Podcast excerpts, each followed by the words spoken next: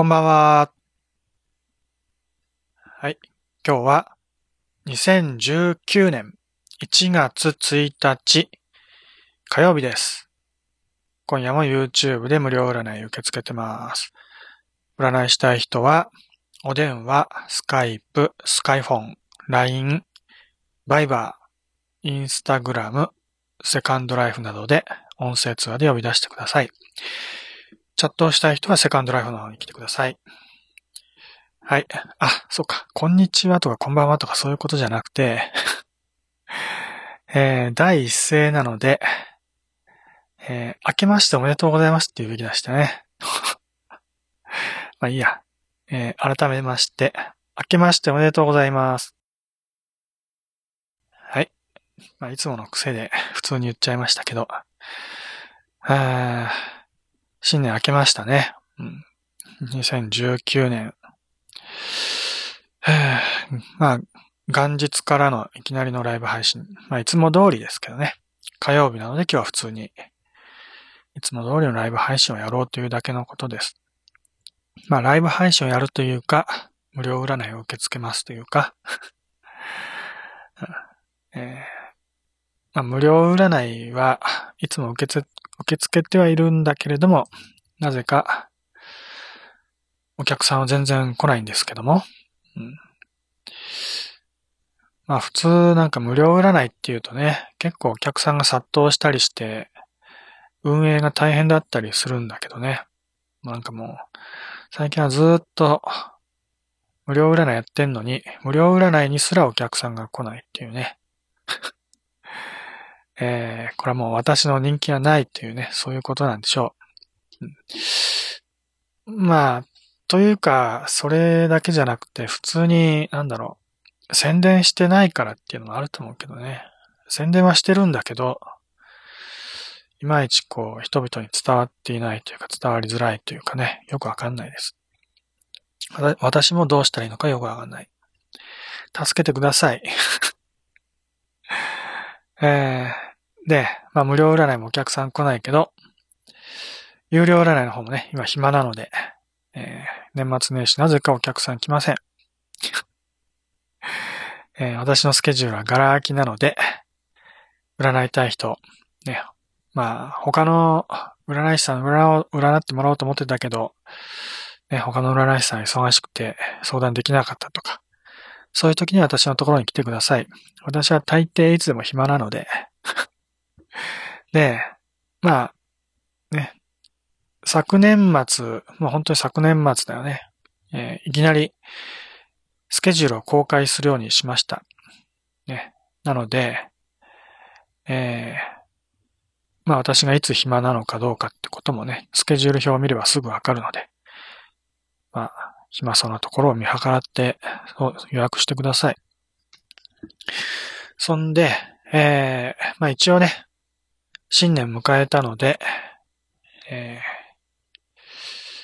どうですか？普通、一年の始まりには何をするんですかね、えー、今年の目標を立てた、立てたりなんかしたりするんですかね？うん。ということで、まあ、私も目標とか目的とか抱負とかそういったようなものをちょっとお話ししてみようかななんてね、思うんだけれども、えー、ブログの方にもね、少し書いたんだけどね、えー、まあ、えと、十二支っていうのがあるよね。その十二支に対応するタロットカードというのもあります。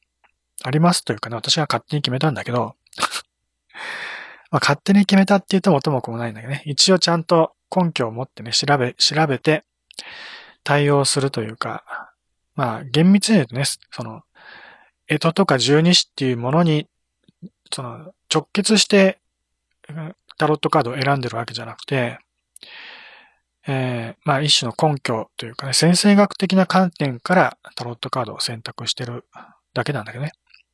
だからたまたま、その12、12年周期のね、サイクルと重なる12子とね、まあ、重重ね合わせて、だいたい毎年ね、何年の時にはタロットカードはこのカードですよって決まってくるからね。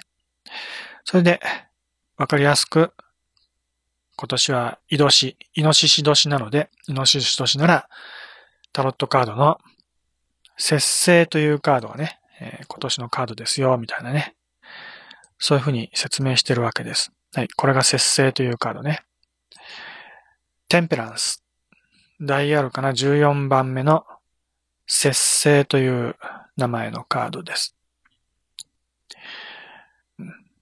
で、まあこうやってね、いちいちなんかこう調べてなんか意味があるのとかね、思うかもしれないけど、それはあんまり意味はないんだけど、十二支と大体同じような捉え方でもいいんだけどね、今年はイノシシ年だから、えー、ちょっとつ盲信で えー、ね、なんか目標向かって突き進んでいけばいいみたいなね。なんかそういう、そういうこと言ったりとか、よく馬年、馬年はあんまり女性は良くないとか聞いたりするし、牛年だったらのんびりしてるとかね、ネズミ年だったら賢いとかね、なんか、そんなようなことを言ったり言わなかったり、まあ会話のネタ程度にね、うん、そういうことを言ったりするよね。あなた何年ですかとかね。血液型占いと一緒です。あれも占いっていうよりはただの話のネタだからね。あなたは A 型だからなん、ね、几帳面でしょうとかね。案外でも、合ってるように思えるでしょ、うん、でも、血液型なんてあれは実は、うん、そうでもないんだよね、うん。意外とこう誤解してるところが多い。で、実際血液型によって、その体質も若干変わってくるんだよね、人間のね。病気に弱いとかね、えー、ある種のそのウイルスに弱いとか、そういう、なんか弱点とか、そのね、得意な部分とか、そういうのは体、体質的にね、出てくるから。ももちろん血液だからね。人間の体のことだからね。正確に直接血液が影響してるってわけじゃなくて、その体質に影響を与えるっていうのはもう確実だと思うんだよね。それはね。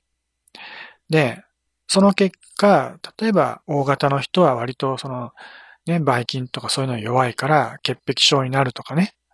うん、そういう感じで、その体、体調が性格とかね、その、まあ、人格みたいなものに若干影響を与えるっていうのはある、あってもおかしくないんだよね。うん、そういうまあ、ね、そういう考え方で、考え方っていうかね、まあ、たまたま観察してみたら、まあ A 型の人は几帳面で、O 型の人は大雑把でね、B 型の人はちょっと変、変人でとか、え AB 型かな？よくわかんない。まあ私もそんな血液型なんか全然興味がないからね。よく知らないんだけど、そういうなんか典型的なね、性格みたいなものを言ってみたりするよね。で、実はかなりこじつけの部分もあって、あれはね、あの、日本人の大半が A, A 型なんだよね。で、日本人の大半が A 型で、日本人っていうのは割とこう性格がね、似通ってるというか、村社会でね、こう、割とこう、みんなと同じようにしなきゃいけないっていうような風潮があって、で、その中で育ってきてるから、まあ、ほとんどの人が大体こう、性格的に似ているというか、そういう几帳面な A 型的な性格になっていくんだよね。で、そういう、みんな似たような性格の中でたまたま血液型調べたら大体みんな同じだったから、ね、その同じ血液型が何かって言ったら A 型だったから、A 型の性格はそういう性格だ、みたいなこと言うんだけど、実は A 型の性格って日本人のね、えー、典型的な性格だったりするんだよね。うん、だから別に O 型の人とか B 型の人とか AB 型の人の中にも A 型と全く同じような性格も含まれてるんだよね、実はね。ただ、なんとなくそうやって言われてみると、あなたの、あ A 型だからこうですよとか言われ、言われてみると、そんな気がしてくるという、ただそれだけのことです。ね。もちろん、その、わず、ね、その中にも若干、わずかにそのね、えー、体調、体質から来る、その、性格的な部分のね、違いもあることは間違いないよ。なので、その若干の違いがあるので、その微妙微妙な違いからね、血液型が、になんかこうね、差が出るみたいな、そういうことを考えて、で、より深くこじつけようと思って、いろいろね、こう、無理やりなこじつけでどんどんどんどん性格をね、性格っていうかその情報を詰め込んでいった結果、まあ、血 A 型の人はこんな性格だ、B 型の人はこんな性格だっていう、まあ体系というかね、うん、占い的なものが、まあ占いというか、性格診断というか、そんなようなものが出来上がってきたというだけのことでね、実は全く当てにならないというか、本当にもう話のネタにする程度にしておいた方がいいです。それで人のことを決めつけたりするのは私はあまり好きじゃないのでね。ま、まあ私の好みはどうでもいいんだけど、あまり良くないことだと思うので。要はそういうところからね、差別意識みたいなものが生まれてくるわけだよね。日本人はそういう差別意識とか意外と鈍感だけど、海外とか行くとね、というかアメリカなんか行くと、そういうことは、まあかなりセンシティブっていうかね、まあ敏感な話題になるからね。うん、で、そういう、まあ人をななんかこういうね、決めつけたりするっていうのは良くないことだったりするからね。特に、まあ向こうの人たちだったら、まあ明らかに人種が違うわけだよね。日本人は単一民族でも、とも言い切れないけど まあ、ほぼね、も、まあ、その、日本人っていうのは単一民族的なね、そういうところあるけど、アメリカとかだといろんな人種が混ざってるわけだしね。人種だけじゃなくて、肌の色もあるよね。白人もいれば、黒人もいれば、ね、えー、モンゴロイド、黄色人種もいれば、いろんな人がいるわけでね。で、特には黒人なんかは差別差別を受けてきてる。そういう歴史があるからね。そういうところはものすごく敏感なんだよね。血液型もそういうことにね、えー、なりかねないと、うん。あなたは何型だからね、こうだとかね、決めつけることによって差別意識が生まれてくるんだよね、確実にね。日本人の中ではそういう意識あまりないと思うし、まあ仲間内でね、楽しく話のネタとしてね、血液、あなたは何型ですとかね、そういう話題をして、なんか、楽しくお話をするケースの方が多いけど、でも、無意識のうちにそういう血液型でね、人を差別していたりするんだよね。で、そういう気持ち、そういう気持ち、やましい気持ちがどんどん増えてくると、やっぱり、ね、もう完全にもう血液型で人と付き合う、付き合わないっていうのを決めちゃったりとかね、そういう悪い方向に行っちゃう可能性もあるので、まあそういうことはやめた方がいいと思います。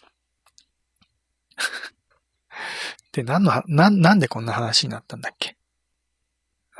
血液型、うん、血液型じゃなくて、あ、そうだ。十二子ね。はい、話戻しますが、十、十二子まあね、人が生まれたその年にも決まっちゃうのね。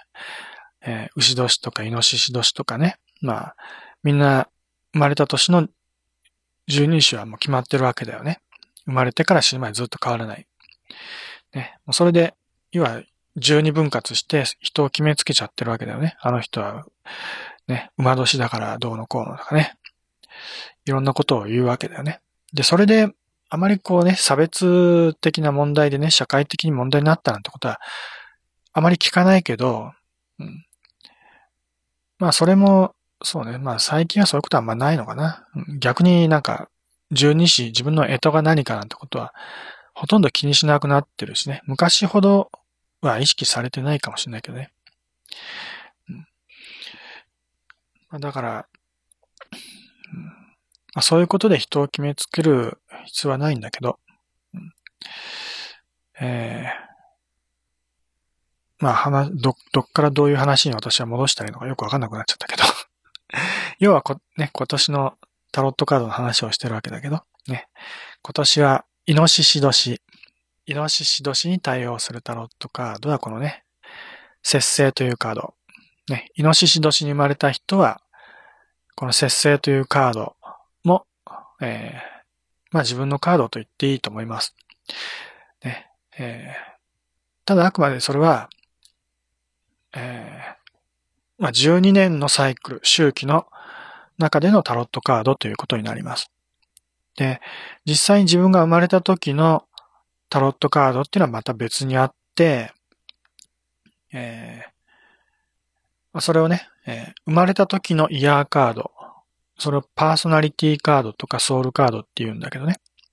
そういうものを数字で計算して出てくるものもあれば、えー、自分の星座ね。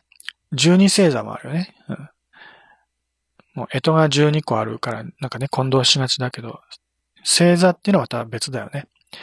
12星座があって、だいたい自分が何座なんてことはよくわかわかってるわけだよね。魚座とかね。天秤座とかね。乙女座とかね。うん。だいたいアニメの女性キャラクターの星座は乙女座だよね。乙女座になりがち。乙女座、乙女座にし、乙女座にしがち。なんかね、乙女キャラは乙女座にしがちだよね。うん、で、なんかこうね、勇猛果敢なキャラクターを、キャラ、キャラ付けしたい人は獅子座にしてみたりとかね。うん、まあそういう、まあ、ね、安易なキャラ付けを星座でする人も、っていうかそういう漫画家もいますが、小説家とかね。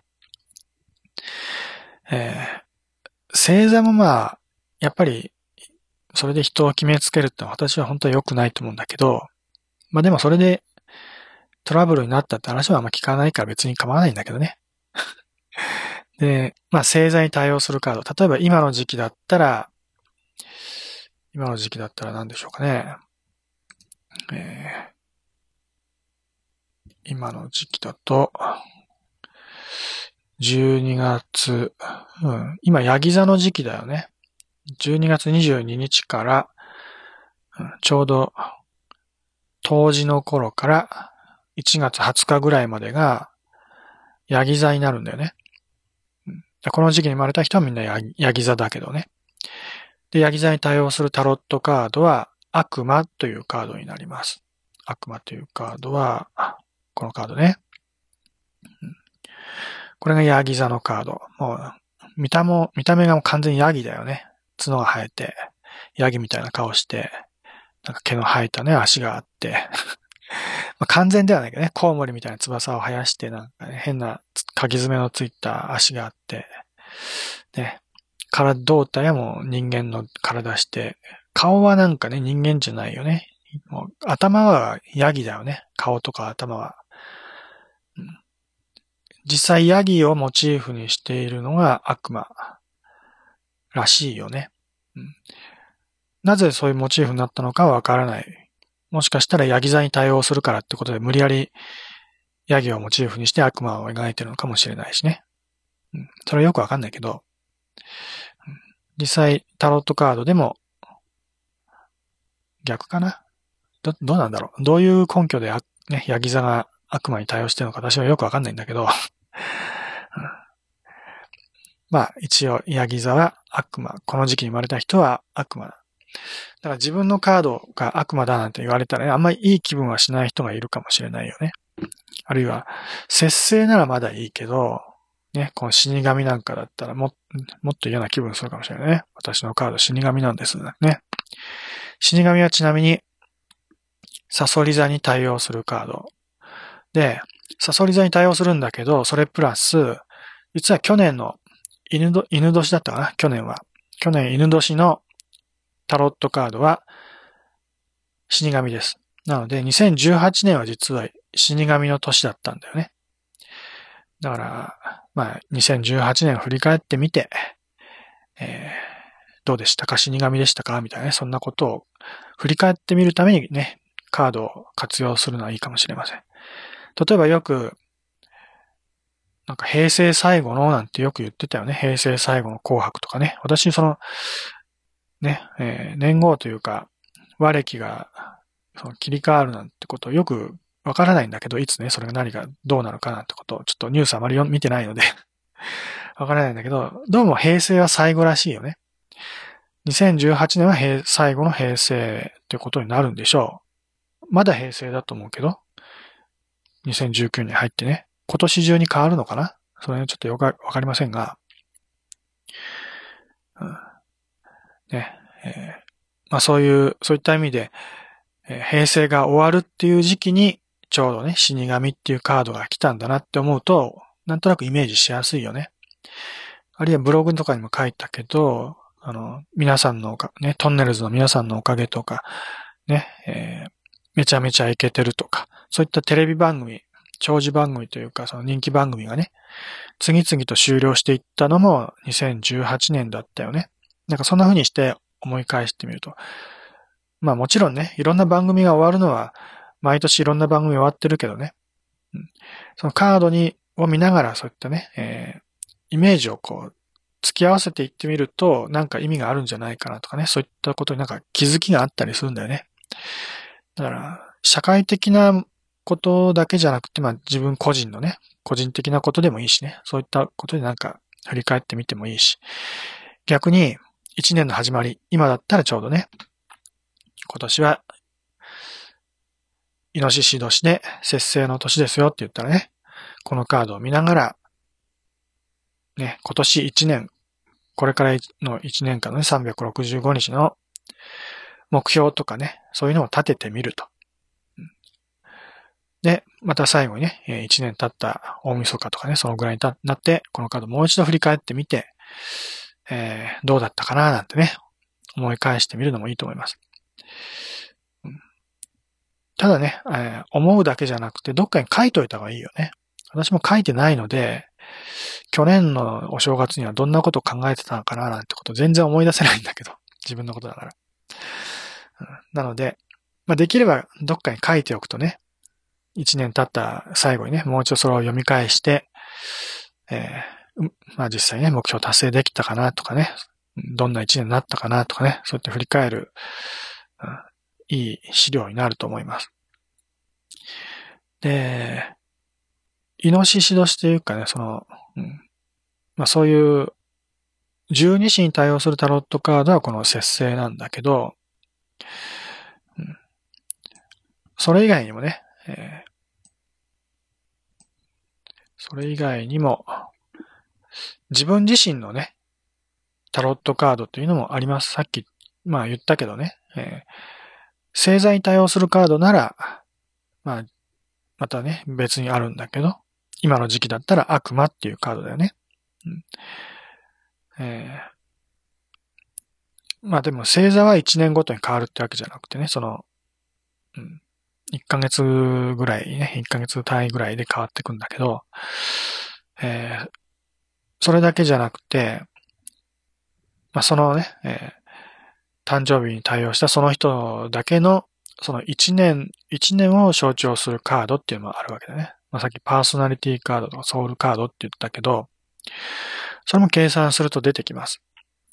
で、それは、えー、誕生日と、まあ、関係してるのでね、まあ、簡単に、こう、な、今年はどんなカードだとか、そういうことは言えなくて、人それぞれね、ね変わってくるんだけど、ね、だから、今年は、イノシシ年で節制だけれども、自分のイヤーカードね、パーソナリティカードは、えー、他のカード、他のカードをね、えー、皇帝だとかね、えー、法とかね、えー、死神とかね。まあ、この節制以外のカードになることもあります。なので、そういう時にはそれぞれね、別々のカード、まあ、2枚ね、違うカードが出れば2枚ね、カードを見て、えー、これが今年の自分のカードで、こっちが、ね、イノシシ年のカードが、とか言ってね。で、そのコンビネーションというか、2つをね、並べておいて、今年の目標を立ててみると。ね。まあそんな感じで、うん、毎年違うカードが出てくるんだよね。自分にとっての毎年違うカードと、十二支のカードね。だからそういうのは、ちょうどね、お正月に目標を立てるにはちょうどいいと。で、この節制のカードだけどね、さっきちょっとつ盲信って言ったよね、イノシシ。イノシシはちょっとつ盲信みたいなことを言うけど、走り出したら止まらないとかね。そういうようなね、イメージね。この節制も実はそれに近いんだよね。なぜかっていうと、この節制は、十二星座で言うと、伊手座のカードになるんだよね。伊手座っていうのは、こう弓を引き絞ってね、矢を放つ伊手座だよね。だから弓はもう一回引き絞って離したら、止まらないわけだよね。的に当たるまで。まさにちょっとつ盲信。つまり、節制っていうのは、本当にもうちょっとつ盲信そのものを表してるね、カードでもあるんだよね。だから完全にイノシシ年とぴったりなカードなんです。偶然だけどね。偶然だけれども、まあ本当にぴったり合っていた。去年の犬年が死神だって言ってもあんまりピンとこないよね。死神のカードの中には特に、えー、ね、犬が描かれてるわけではないので。まあ、ただ、犬は地獄の使いとかね、悪魔の使いとかよく言うので、そう、そういうイメージで無理やり重ね合わせてね、えー、解釈することもできるかもしれないけど、うん、まああんまり関係はないです。その前は例えば、ね、牛、虎、タツミ、馬、羊、猿、鳥、犬、猿、鳥、犬。その前は鳥か。鳥？鳥は多分これ？ハングドマン。違ったかな？こっちか。ジャスティスか。よくわかんないけど これが、えー、今年だとすると、来年は、来年のカードは、えー、来年のカードはですね、調べてみると、来年は多分、ネズミ年だよね。ネズミ年は、あ、まあ、この続きでいいのか。来年は悪魔になるんだよね。うん、なんか、そう考えると、ネズミっぽく見えてくるけど、まあそうでもないか。ね、ずる賢いとか悪賢いとか言うとなんかね、悪魔っぽいような、そんなイメージもあるけど、ちょっと違うかな。でも意外と今年の節制とイノシシはね、なんか意味が似通ってる部分もあると。ただこの節制っていう言葉自体の意味は全然ちょっとつ盲信とは関係ないからね。節制っていうのは、まあなんだろうね、えー、不節制をしないというか えー、まあ規則正しく生活するみたいなそういう意味かな。あるいは無駄、無駄のないね、えー、寄り道をせずまっすぐ進んでいく無駄のない、えー、規則正しい生活をするみたいなね。そういうことも言うし、えー、ここに描かれている天使もね、両手にカップ持って、カップの中の水をね、片方から一方へ移し替えてるんだけどね、その中の液体は一滴もこぼれないと。こぼれてるかもしれないけど、こぼさないように注意してね、えー、移し替えてるわけです。そういう意味では集中力とかね、うん。えー、細やかなね、えー、繊細さだとかね、神経、神経質っていうのもあるけど、うん。えー、慎重さとかね、うん、正確さとか、そういったようなこともこのカードが表したりするし、まあいろんな意味が含まれてるんだけどね。うん、まあ、せっかくなのでこのカードをもうちょっとよく見ておくと、まずね、天使が描かれてますね。天使。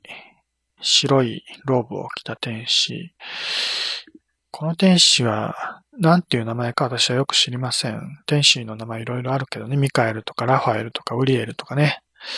どっかにはその説がちゃんと書いてあったような気もするけど、うん、まあ天使の知識は私は特にないので、名前が分かったところで大した情報にはならないんだけど、例えばその根拠として胸、胸の前にこうやって上向きの三角があるとか、三角のシンボルとか、あとは頭の上にこうやって丸い黄色いシンボルがあるとかね。これはなんか太陽のシンボルっぽいので、なんだろうね。ミカエルとかいう人もいるよね。うん。まあ、この辺のところはちょっとよくわからないです。どっかに書いてあったかな。どっかに、えー、書いてないです。私のサイトには。ないでしょう。まあ、とにかく天使なのはわかるよね。大きな翼を広げた、この赤い翼ね、翼を広げて、間違いなく天使は天使です。ちなみによく、なんか天使って女性のイメージを持ってる人いるよね。まるで天使のようだとかね。あの、よく女性アイドルの、もう本当に可愛いね、女性アイドルのことを、ね、天使だ、天使だってよく言うよね。天使のような、ね、アイドルだとかね。とか言うけど、実は天使って女性でも男性でもない、どっちかっていうと男性なんだよね。キリスト教的な考え方で言うと。一応性別は厳密にはね、定められていないみたいだけど、うん、まあ、見た目は本来は男性の見た目をしてるんだよね。この天使を見ても、特に女性らしい、こう、描き方はされてないよね。女性だったら確実にこう胸が多少は膨らんでいたりするはずだけど、胸はないよね。しかもこの上向きの三角っていうのは男性用のシンボルでもあるしね。どっちかっていうと男性っぽい金髪のね、美形の男性の男性として描かれた天使だと思うんだよね。私はもう常々天使っていうと、もうすぐにね、女性を、女性のね、まあね、綺麗で可愛い女性のことを天使って言いたがる風潮があるけど、そういうのはちょっとどうにかしてほしいと思ってるんだけど、なんで、えー、天、もう天使って言うと可愛い女の子って決めつけちゃうんだろうね。うん、結構ごつい天使っていうイメージもないわけじゃないからね。うん、タロットカードの中ではちょっとごつい天使はあまり見かけないけど、うん、まあでも、例えばミカエルなんかは、あの、結構ね、その、戦いの神的な感じで、鎧を着て、なんかね、こう、武装して、たくましい男性としてね、描かれることの方が多いと思うんだよね。ミカエルっていう天使はね。一番代表的な天使だよね、ミカエルなんてね。完全に男性として描かれることが多いんだよ。女性として描かれることはまずない。うん、じゃ天使はもう、ね、なんかそういう変な偏見はもう、なんとかしてほしいです。多分日本人だけだよね。日本人あまりそういう知識がないから勝手に決めつけちゃったりしてると思うんだけど、おそらく欧米の人の方がそういう知識はあるから、もうちょっとその辺の偏見なしに正確なね、イメージを持ってると思うんだけどね。まあ、そこはちょっと私も正確には知らないけど。はい。で、この天使が、先ほど言ったように、両手にカップを持ってます。金色のね、カップ。でカップの中には、水色のね、液体。まあおそらく普通の水だと思うけど、水が入っていて、片っぽからもう反対ね、片っぽに、こうやって移し替えられている、流し込まれているというような絵が描かれています。でこの天使の頭がね、こうやってピカーッと光って、まあこれ天使の、まあ、普通の描き方だよね。うん。典型的な描き方。で、この天使は片方の足は陸地にあって、もう片方は、なぜか、この池というか水たまりの中に足を浸しています。足の先っちょね。ここにあるのは水たまりというか、池という、池だね。うん、池でいいのかな。池の中に足を浸しています。で、その周りにはこうやってね、緑の草が生えてたりするけど、ここにね、緑のちょっと背の高い草が生えて、黄色い花が咲いてるよね。この形を見ればわかる人にはわかると思うけど、アイリスっていうね、花なんだよね。うん、アイリスっていうのは、なんだっけな。うん、どっかに書いてあったと思うけど。あ、虹の女神ね。虹の、虹の女神のことをイリスって言うんだけどね。まあ、そのイリスってのはアイリスのことなんだけど、要は虹の女神を象徴して、ここにね、アイリスが描かれてるっていうことらしいんだよね。よくタロットカードの中にはバラとかユリはね、描かれる。白いバラ、白いユリとか赤いバラとかね。こうやってアイリスっていう花が出てくるのは、まあ珍しい方かな。うん、結構アイリスっていう花も独特な形をしてるしね。普通のね、タンポポのようなお花って感じ。黄色い花なら何でもいいっていうのはタンポポの方がわかりやすいのに、タンポポとかね、ひまわり。ひまわりは描かれてるよね、太陽のカードとかね。ひまわりはこっちのカード。はい。ここにね、ひまわり、太陽のカードに描かれてる。ここにね、あ、星のカードも実はさっきの節制とちょっと似てるんだよね。両手にカップ持ってるし、片足地面、片足水に浸してるっていう姿と、このね、星のカードも同じだよね。両手に水亀。こっちはカップじゃなくて水亀だけどね。片足は大地に、地面にあって、片足は池の中に、池の上に置いている。中に入ってないけどね。入ってるように見えるかもしれない。意外と似てるんだよね。ただ、全く逆の性格を表してたりするんだよね。こっちの節制は、もうね、こう本当に節制の、まあね、えー、きちんとした生活をしている。洋服も身につけている。洋服っていうかローブだけどね。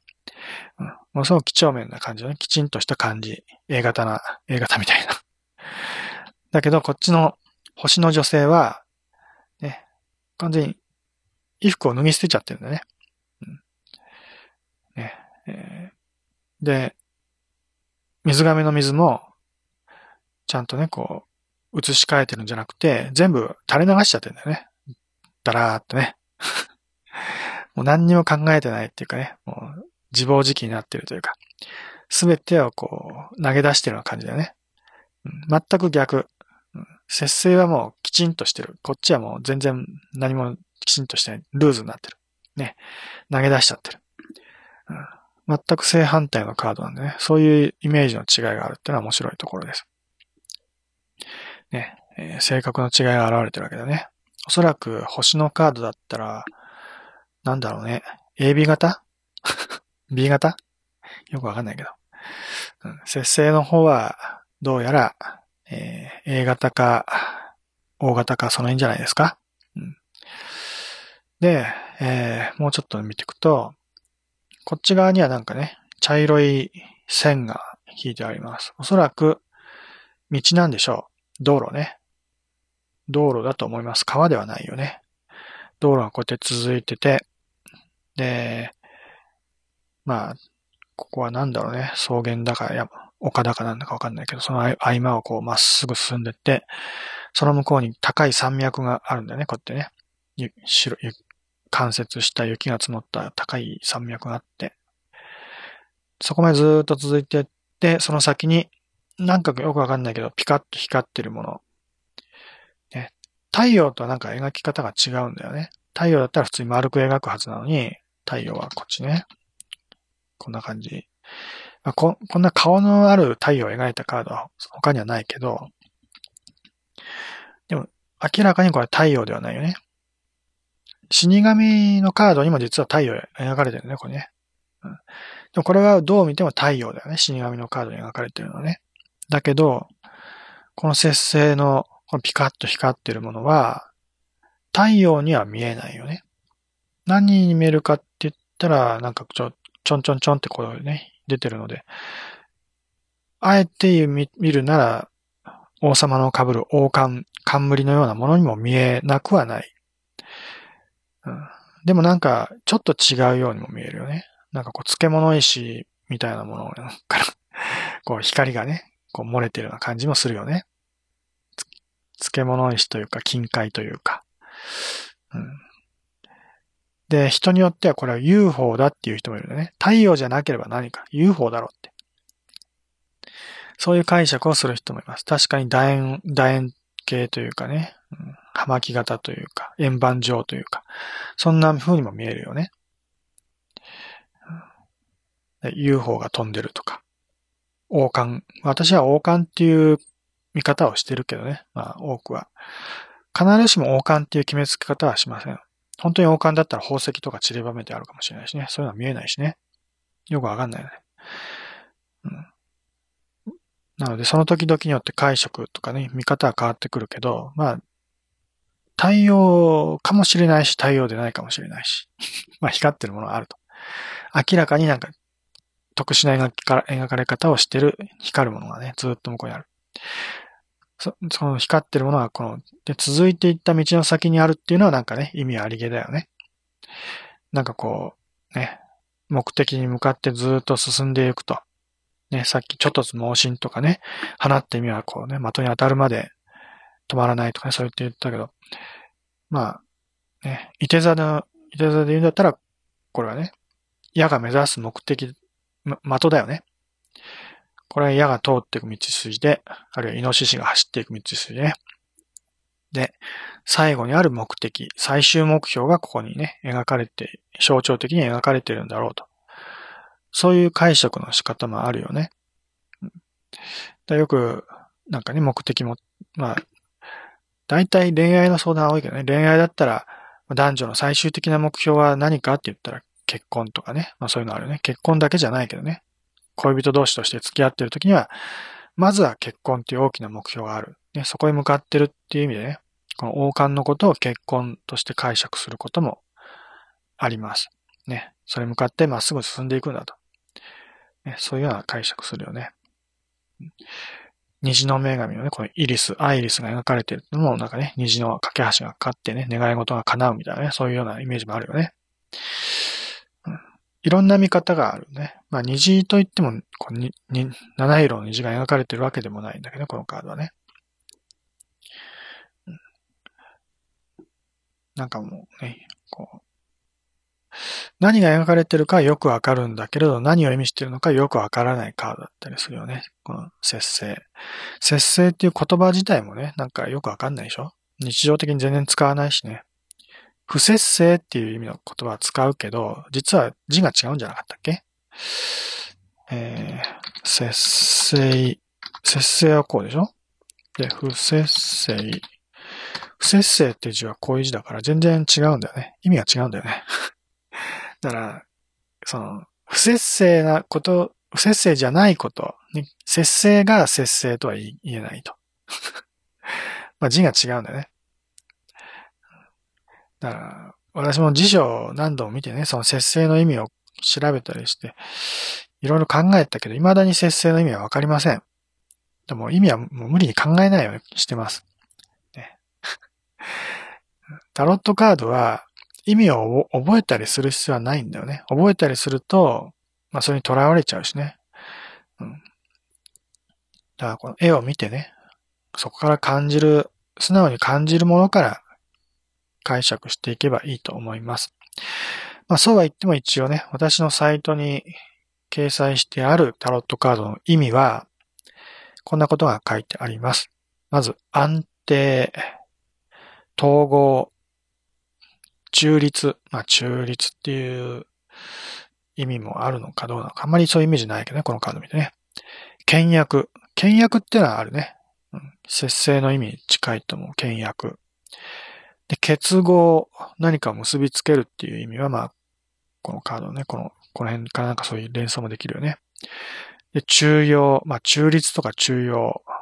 うん、なんだ、中立的な立場みたいなことをこれが何か表してるのかね。まあ、二つの物事をこう仲裁しているっていうような、こうね、天使の立場を中庸とか中立とか言ってるのかもしれない。で、現実、うん、現実的っていうことも言えるよね。なんかこう、人生の中でついつい無双をしてね、いろんな夢を見がちでね、夢を見るってことは横道にそれるってことだったりするけどね。そうではなくて、現実的にね、まっすぐ向かっていきましょうっていうね、そういうような意味もあったりね。完璧な技。ね。まあ、さっきこうやってね、一滴もこぼしてないみたいなこと言ったけどね。こうやって、まあ、難しい技術をね、完璧にこなすってことも、このカードの意味だったりします。で平和と調和。ね、平和と調和もなんかこういうイメージあるよね。で、リラックス。リラックスっていうのは全く逆なんだよね。まあ、逆に集中っていう意味もあるけどね。集中はもう間違いないよね。こう集中してるけど。でもこのカードにはなぜかリラックスっていう意味も与えられてます。なぜそういう解釈するか私はわからない。だけど、まあ、そういう解釈をすることもあるんだろうってことだよね。要は、カードを見たときにね、同じカードでも全く逆の解釈をすることもあります。例えば、この死神。普通だったら、死神って言ったら普通は死だよね。死ぬことを連想する。死んだりね、終わったりすること。物事の終わりだ。終わりとかね。だから、物事の終わりとか死とかそういう解釈をすると。ね。だけど、この死神のカードには逆に、再生っていう意味もあったりするんだよね。死と、死ぬことと全く逆の再生、生まれることだよね。誕生を表す。ね、全く逆の意味をこのカードから解釈することもあります。それはなぜかっていうと、ね、えー、何かを生み出すためには何かを捨てるとかね、えー、何かを終わらせてから新しいことを始めるとか、そういうようなイメージから、えー、死と生はね、こう隣り合わせというか表裏一体というかね、えーうん、一心同体というか、そういうイメージから死と生がね、こう、同じカードから導き出される解釈としてあると。ね。ここに太陽が描かれてるけど、太陽もね、これから出てくる太陽ね。太陽毎日こう沈んでは、ね、翌朝また昇ってくるわけだよね。それは生と死を表してるわけだよね。太陽が象徴的に描かれてるってことは、生と死を同時に表してるってことでもあるんだよね。この節制のカードも、まあ大体、まあね、同じで、集中っていう意味もあれば、逆のリラックスっていう意味もあります。カードは常に矛盾してるんだよね。矛盾してるけど、まあ、占いの中では、そのどちらかの意味が当てはまることになります。なんか二つの意味があるからね、どっち、どうにも解釈できるじゃないかって言ったらもうね、インチキ臭くなっちゃうけど、そういうことじゃないんだよね。カードの意味なんかどうでもいいわけ。うん、ね。ここには一例としてね、その、タロットカードの、タロット占いの解説書とかにね、リラックスとか集中とかそういう解釈が書いてあったとしても、そんなことは本当はどうでもいいわけ。大事なことは、ね、えー、質問内容、ね、そしてそ相談する人の実際の状況とか、立場とか、いろんなことを踏まえてね、最適な答えを導き出すってことだよね。うん、だからそうやって状況をきちんと、ね、こう見ておけば、カードを見た時に出てくる答えは確実にもう一つしか出てこないはずです。ね。リラックスならリラックス。集中なら集中。どちらかしか出てこないと思います。どちらかが出てくれば問題はないわけです。まあ人によってはね、えー、矛盾を常に抱えているような人もいるから、両方同時に出てくる人もいるけどね。それはまあ、その人の中にある矛盾を浮きを、ね、浮き彫りにしているという、そういう占い結果でもあったりするんだけどね。そして、バランス。バランスっていう解釈はあまりこのカードからしない方がいいかもしれないね。バランスっていうのは、もう、これ、このね、節制じゃなくて、ジャスティス、正義。正義のカードも天秤持ってるね。確実にバランスだよね。だから中庸とか中立とかバランスとかそういうのはどっちかっていうとこの正義のカードがね、適切な解釈になるけどね。まあ、ちょっとかけ離れてる解釈かもしれないけど、この節制の中にもバランスはあると。うんまあ、当然、その、まあ、いろんなバランスが取れてないとね、あの物事はこうきちんと集中してできないと。集中しても何かできるっていうのは、いや、から、ね、心身のバランスがきちんと取れてるってことでもあるからね。うんまあ、バランスというか、こう、ね、えー、心身の統合というか、うんね、ホルモン状態のね、こう、健全なホルモンバランスとかそういうような意味でね。あとは処女とか、自制心、純愛、まあそんなような意味があったりします。なので、まあこれはあくまでね、イメージしやすいような、さ、ひん、まあ、なんね、実、本当のカードの意味じゃなくて、参考程度にね、えー、わかりやすい言葉で書いた意味なので、この意味にはとらわれずにね、実際に自分の目で見て感じたこと、思いついたこと、ひらめいたこと、そういったことが大事なので、まあそういったことをヒントに、今年のカード、イノシシ年のカードとしてみて、えー、活用してみてください。はい。ということで、今日はもう時間になりましたので、これぐらいにしておきましょう。この後はいつも通り 3D 仮想世界セカンドライフで無料占いを受け付けてます。占いしたい人は、こちらに来てください。では、さよなら。